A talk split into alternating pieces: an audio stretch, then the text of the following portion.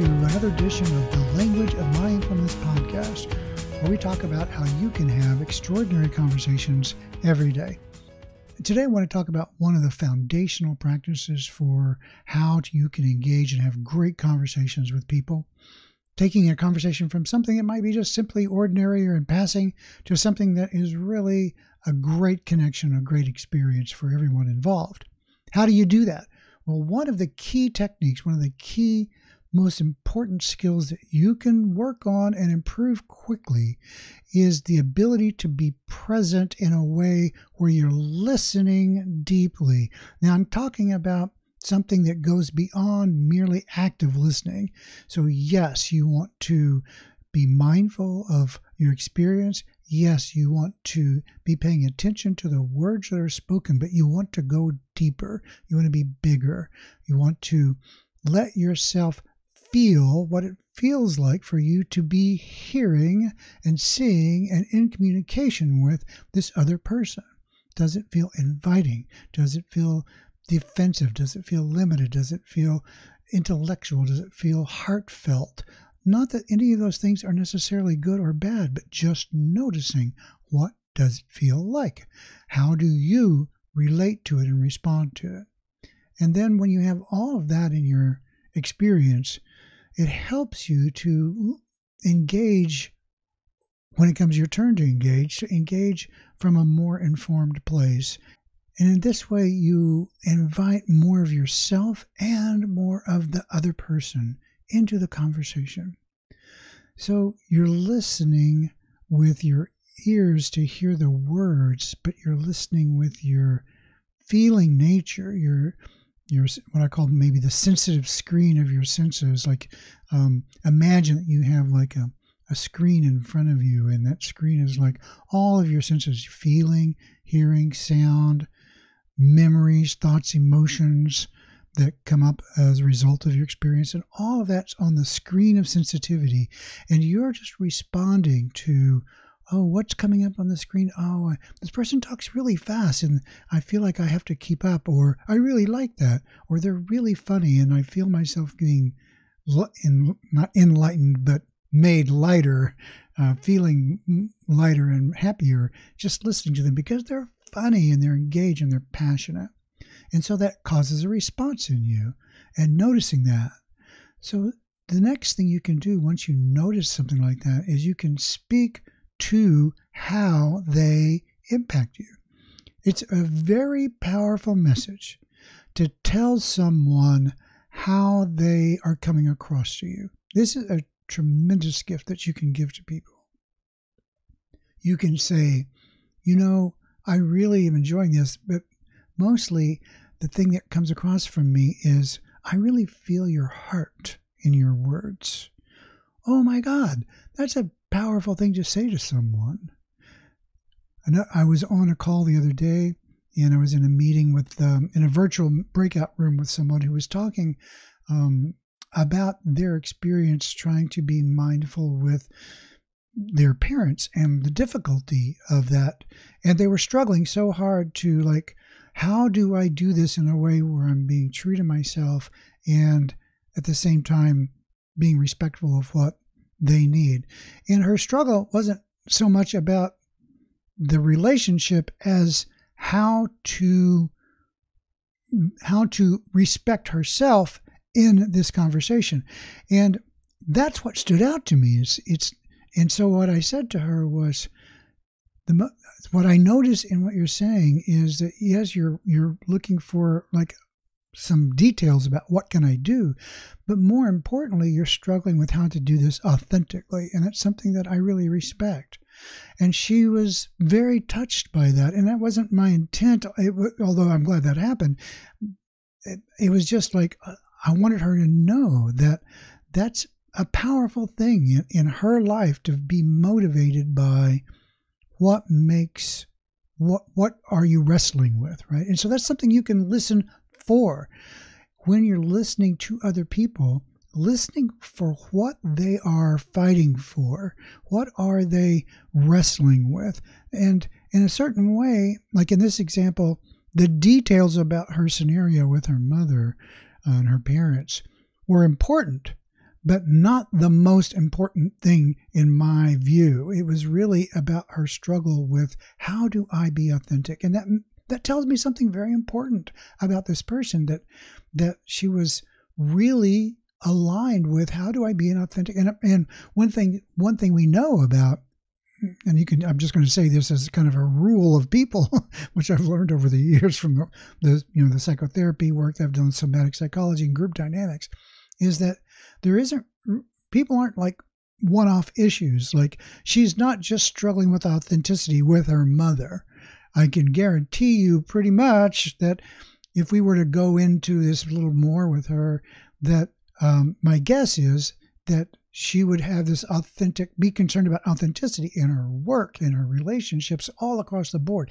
That her struggle with how do I be authentic is something core and essential. And it's because she's in, she, this represents something powerful to her, that the struggle for authenticity means something deep. And maybe this is resonating with you too.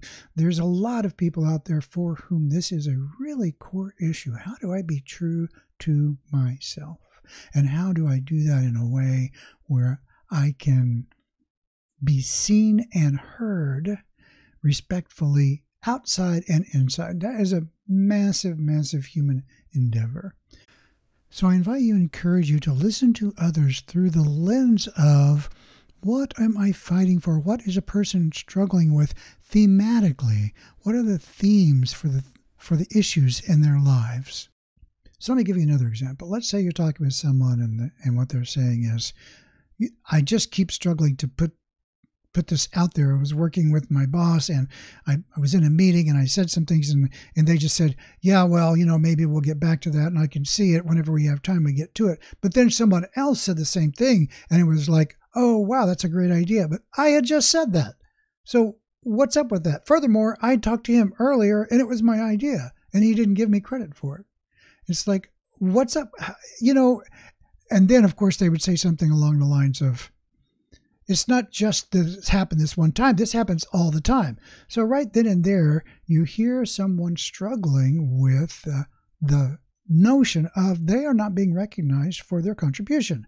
Now, everybody on the planet has within them the need to be recognized for what it is you bring to the table. You want to be able to have what you are contributing be uh, acknowledged for the value that you bring. And this really gets down to you being recognized and supported as a worthwhile person on the planet. I mean, if you get down right to the bottom end of it there, it's really about do I deserve, am I what's my worth? What's my self worth? Do I deserve to be acknowledged? So it's about recognition, acknowledgement, support, encouragement, that whole cluster of things that we kind of depend on others to give us, right?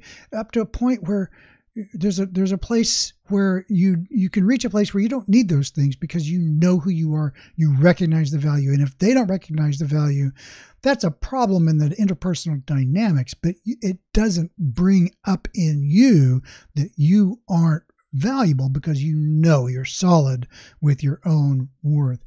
That can take some work to get to and it can also be a situation where um, you just don't have access to that yet in yourself. And that's legit. That's totally legit. And so you you work for and need recognition in your life and you need people to go to feed back to you. Yeah this was you brought this was a valuable thing that you said here and i'm and thank you you know thank you for that. So you can say yes and you can start to have the validation that you need so that you can feel solid in it. But without a little bit of that external validation to begin with, it's very, very hard to feel confident in that in such a way that you can just drop it. Like, for example, if I, uh, someone was to tell me, "Hey, Brett, um, you know, you're one of the worst speakers I ever heard. I just, I just don't even know. You know, you really should find another career." I would go, "Okay, well, that's interesting that I impacted him in that way." Uh, I have a lot of data points about that, and I know I'm not like you know a master class, world class speaker, but I know I'm not bad. And in most cases, I could stand up in a moment and give a talk extempor- extemporaneously that would at least be somewhat interesting to most people in the room. I feel have a very high degree of confidence that I can pull that off. And I only know that because I've got a lot of information in my history to back that up and a lot of feedback. I've done a ton of public speaking, spoke before really difficult and technical audiences, and I get reasonably good feedback from that. So I have a lot of objective information that I can rely on. So when I get something that's an outlier, I get feedback that's an outlier. I could just go, oh, well, there's a data point and I don't know what I did. If I did something different, I can get really curious about it, but it doesn't bring into question, am I any good at this? It, it just doesn't happen at this stage in my life. Now, it might a little later, but right now it doesn't happen. So now let's back up again and restate that's not the case for a lot of people. I've got a whole history of, of information about that. But at one point or another, I had to have somebody go, Hey, Brett, you ought to check this out because, you know, you might have a talent here. And I would say the same to all of you that we need people to reflect back to us the things that we're good at so that you know the value of them.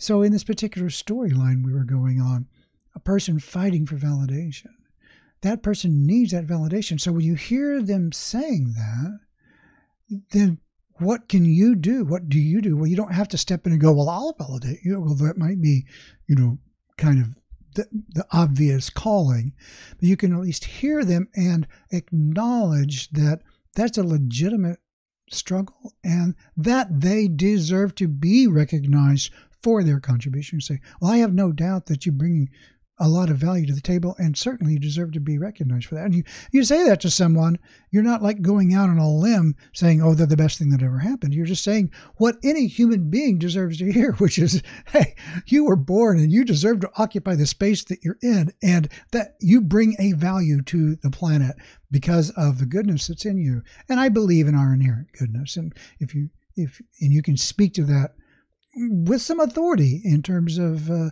uh, not that you are the authority, but you can speak authoritatively to the goodness in people because most people are have that are in touch with that basic goodness in their heart, um, or they you know they at least want to do good in the world and take care of the people that they like, and and you can speak to that just like you can say, hey, the sun shines, and you don't have to be an astronomer to know that. So in this way, you can begin to listen to people in a deeper way to the struggles that they have, to the person that they are. So the story that they're telling is not the details of that particular story are important, but they may not be the most important thing. And then you can speak to the core issue or the issue that the person is wrestling with as if it were a metaphor in a way for their for a whole for a person's life. And a big part of the time it actually is. We all we all are working with the same sort of struggles. We all want to be happier and more content, solid, peaceful, feel validated, feel solid and strong, and wake up in a in a vibrant life where we can express ourselves and be met. Um, I mean, who doesn't want that, right? And so, if you encourage that in other people, the things that lead to those qualities in other people, kind of like a little cheerleader in a way, but not in an unauthentic way, then you can become someone who inspires the best in others simply by listening deeply and responding authentically to the way that people speak through their struggles and recognizing our common humanity in all of this. So that's a wrap for today's podcast on Listening Beyond the Story. And I want to encourage you to go and sign up for our newsletter because I put it out about three or four times a month. There's always something useful and interesting in it. Totally free. Languageofmindfulness.com. Sign up for the newsletter. And please, pretty please, with sugar on top, it's super helpful if you enjoyed this podcast to follow the podcast and leave a review on iTunes. Got a question? Please send it along to Brett, B-R-E-T-T, at languageofmindfulness.com. Thank you so much. Talk to you later.